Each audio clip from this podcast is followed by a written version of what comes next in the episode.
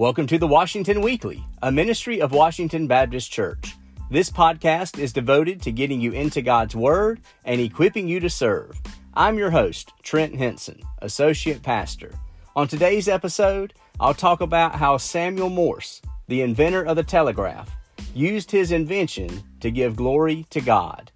I'll also interview another member of Washington so you can meet some more of our people and learn more about our ministries.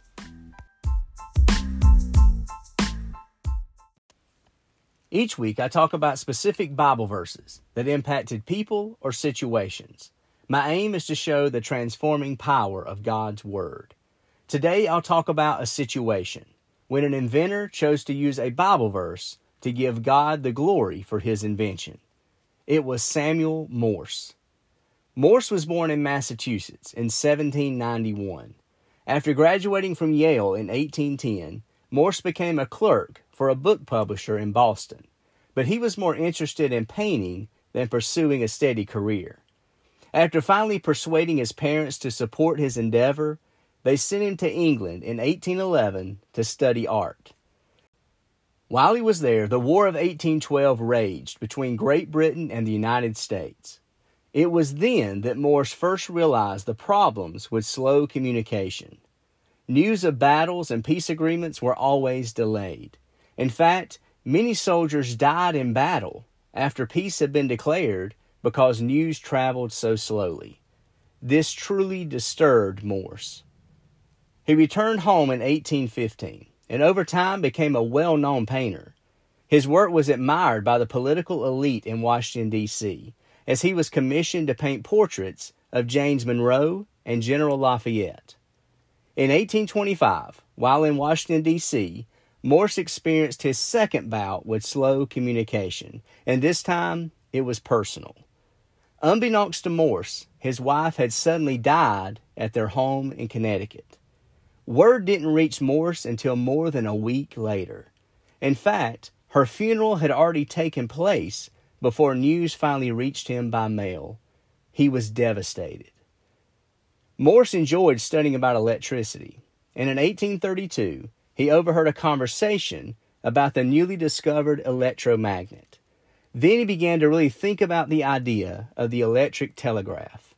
He knew electrical impulses could travel in an instant. He realized that this grief caused by slow news could be eliminated if electricity could be put to use in communication. By 1837, he had turned his full attention to developing a working model of the telegraph. A year later, in 1838, with help from friend Alfred Vail and scientist Leonard Gale, Morse had developed the system of dots and dashes that became known throughout the world as Morse code. For years, he tried to attract the interest of the public and recruit private investors, but gained very little support. After years of roadblocks and frustration, Morse was financially broke and near the point of failure when he finally had a breakthrough. In 1843, he petitioned the American government for help in financing the telegraph, and this time he was successful. Despite a number of technical difficulties, he successfully built the first telegraph line from Washington to Baltimore within the allotted budget and within the specified time. The first message was sent on Friday, May 24th, 1844. The words of the first official message were chosen by a young Christian lady, Annie Ellsworth. She was the daughter of a lifelong friend of Samuel Morse. She chose a Bible verse, Numbers 23 23, which says, What hath God wrought?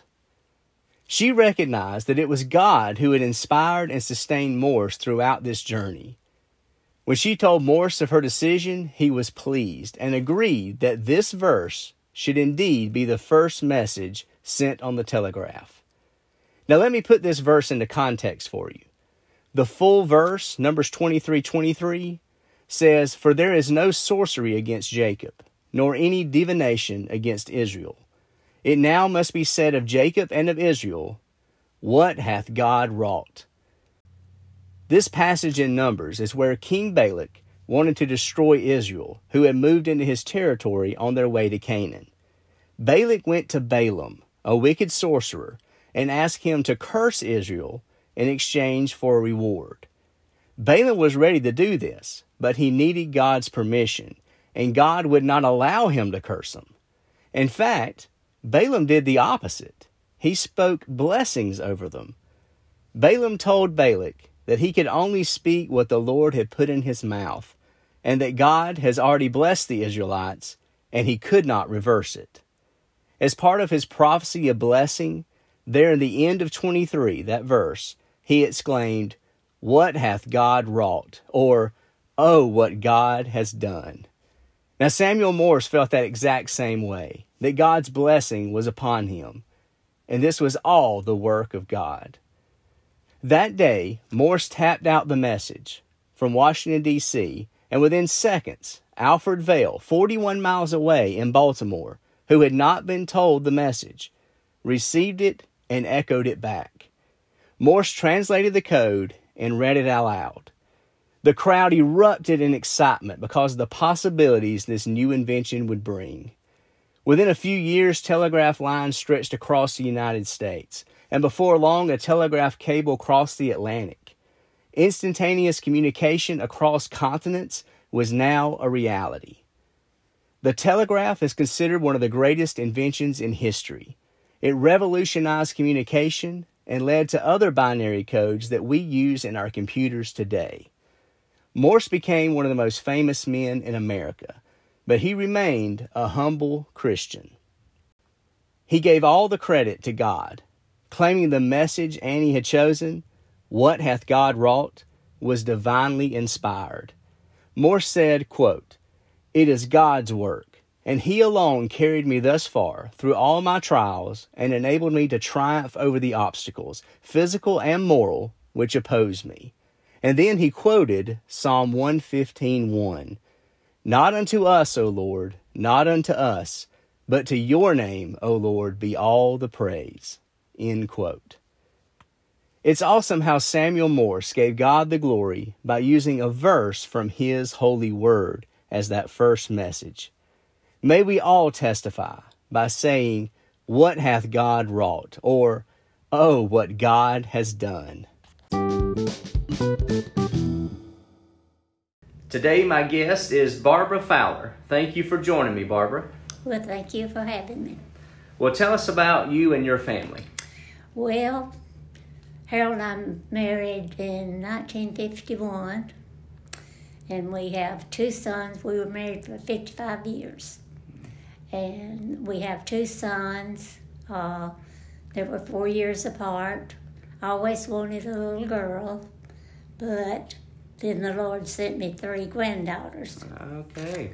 And then now I have two great granddaughters. Wow. So I got my little girls. That's it. Well, that's a, a blessing, I'm sure. It is. I'm really a great blessing. But he was a good husband and a good father and a good Christian, so that was the most important thing. That's right. Well, what led you to Washington? Well, we had friends that came here, and we were, they knew we were visiting.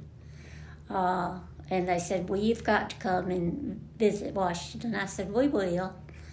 And when I, we would, we went to the mountains a lot. And when we would pass here, I don't know why, God knew, but I didn't. I would just turn like this, all halfway around, and look at this church. Really? Almost every time we went to the mountains. Wow. But anyway, when they said you need to come, I said okay. So one Sunday we decided to come up here, and I told Harold, I said, "This is too far. We can't come up here because we're eight miles Okay. on the other side of Greer." Okay. And uh, but uh, then we came that Sunday, and I remember Hugh Atkins was uh, leading the music, and he did that in our former church for years. Okay.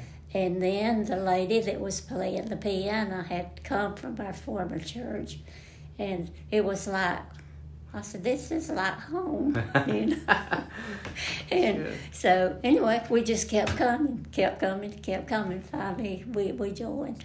and, and I'm thankful because I really love being here. And uh, I don't know, it's just it's just a good church. Mm-hmm. That's all I can say. Well, when did you church. come here? When did when did you In join? 1980. 1980. Okay. Uh-huh. So I've been here a good while. Yes, quite a while. Well, I know you are a blessing and you've served in many ways over the years. So tell us how you've been involved or, and are involved here at Washington. Well, I, I was a lot more when we first came because I was much younger. But uh, I started in, uh, I went in a Sunday school class for about a year. And then I went teaching in first and second grade, did that for one year. And then they wanted to have a uh, preschool division director, so they talked with me about that. Uh, I've always loved working with children, even when I was a kid. Mm-hmm. My mother said I was born old. okay. And I've always loved, and, and I just had this desire to know what made them tick, so to mm-hmm. speak. Yeah. And every year I would go for Sunday School week at Ridgecrest, and you learn so much. I mean, you really mm-hmm. do there. And uh, so when they asked me to do that, I, well, I prayed about it, but in my heart, I knew from the beginning yeah. that, you know, I wanted to do that. So I did that for several years. And uh, then doing that, you're not in the room with the children as much, which I loved and I've worked with all different ages, mm-hmm. from babies up to the five year olds. And, and everyone's just precious and, and different and I don't know, it's just it's just a blessing to be able to do it. Well, now I'm still with five year olds at my age. Mm-hmm. And but I did when I first started up here, we had what you call training union, you know. Right, yes. And then Wednesday, Wednesday night we had well, I worked training union Wednesday night, Sunday morning with preschoolers. Mm-hmm.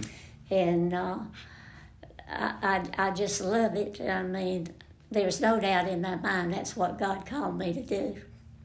And or else He wouldn't leave me able to do it at my age. Yes. So, uh, but it's just been a real blessing to, to work with that, and that that's my heart. It's mm-hmm. preschool. Yes, and, and you are a, a blessing in that ministry. And um, sometimes it's hard to find people for those positions. Like you say, when it's in, when you feel that passion for it from the very beginning. Well, see, that's what I don't understand when they have such trouble getting people for extended session, you mm-hmm. know. And I, right. I said, they miss a lot. That's right. I mean, because these look, well, they amaze you. The kids That's just right. you. They do, and they keep you young, don't they? Yeah, just but, being around them. well, they, I told them they didn't keep me young, but they kept me mobile. That's, that's good. That's right. Having to run them down, right?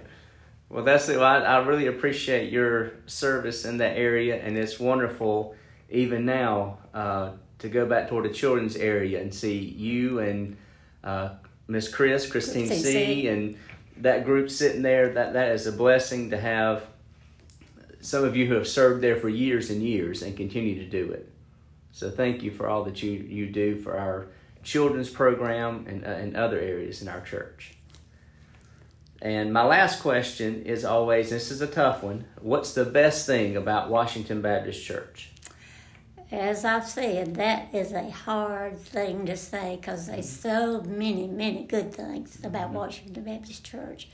But I think the main thing for me is the love that permeates the whole everywhere.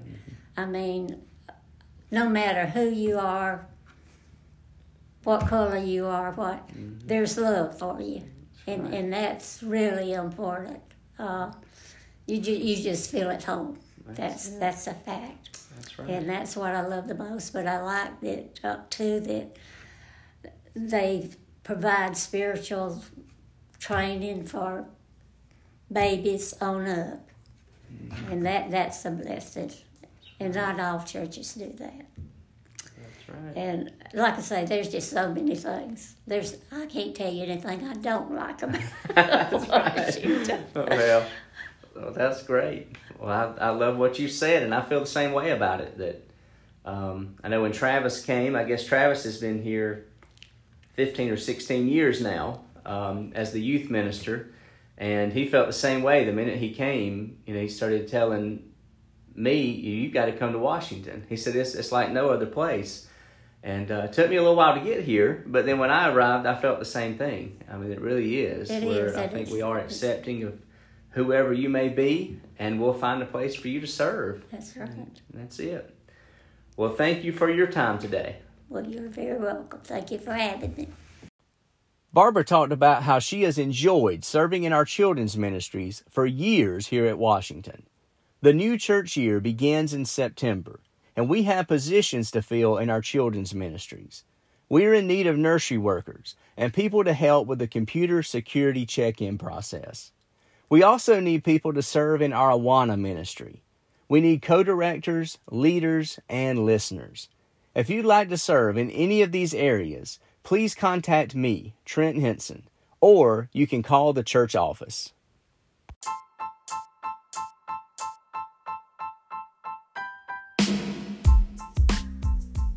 I hope you enjoyed this episode of the Washington Weekly. Washington Baptist Church is located at 3500 North Highway 14 in Greer, South Carolina. Check us out online at washingtonbaptist.org. Be sure to like, share, and subscribe to this podcast as you get into God's Word and prepare to serve.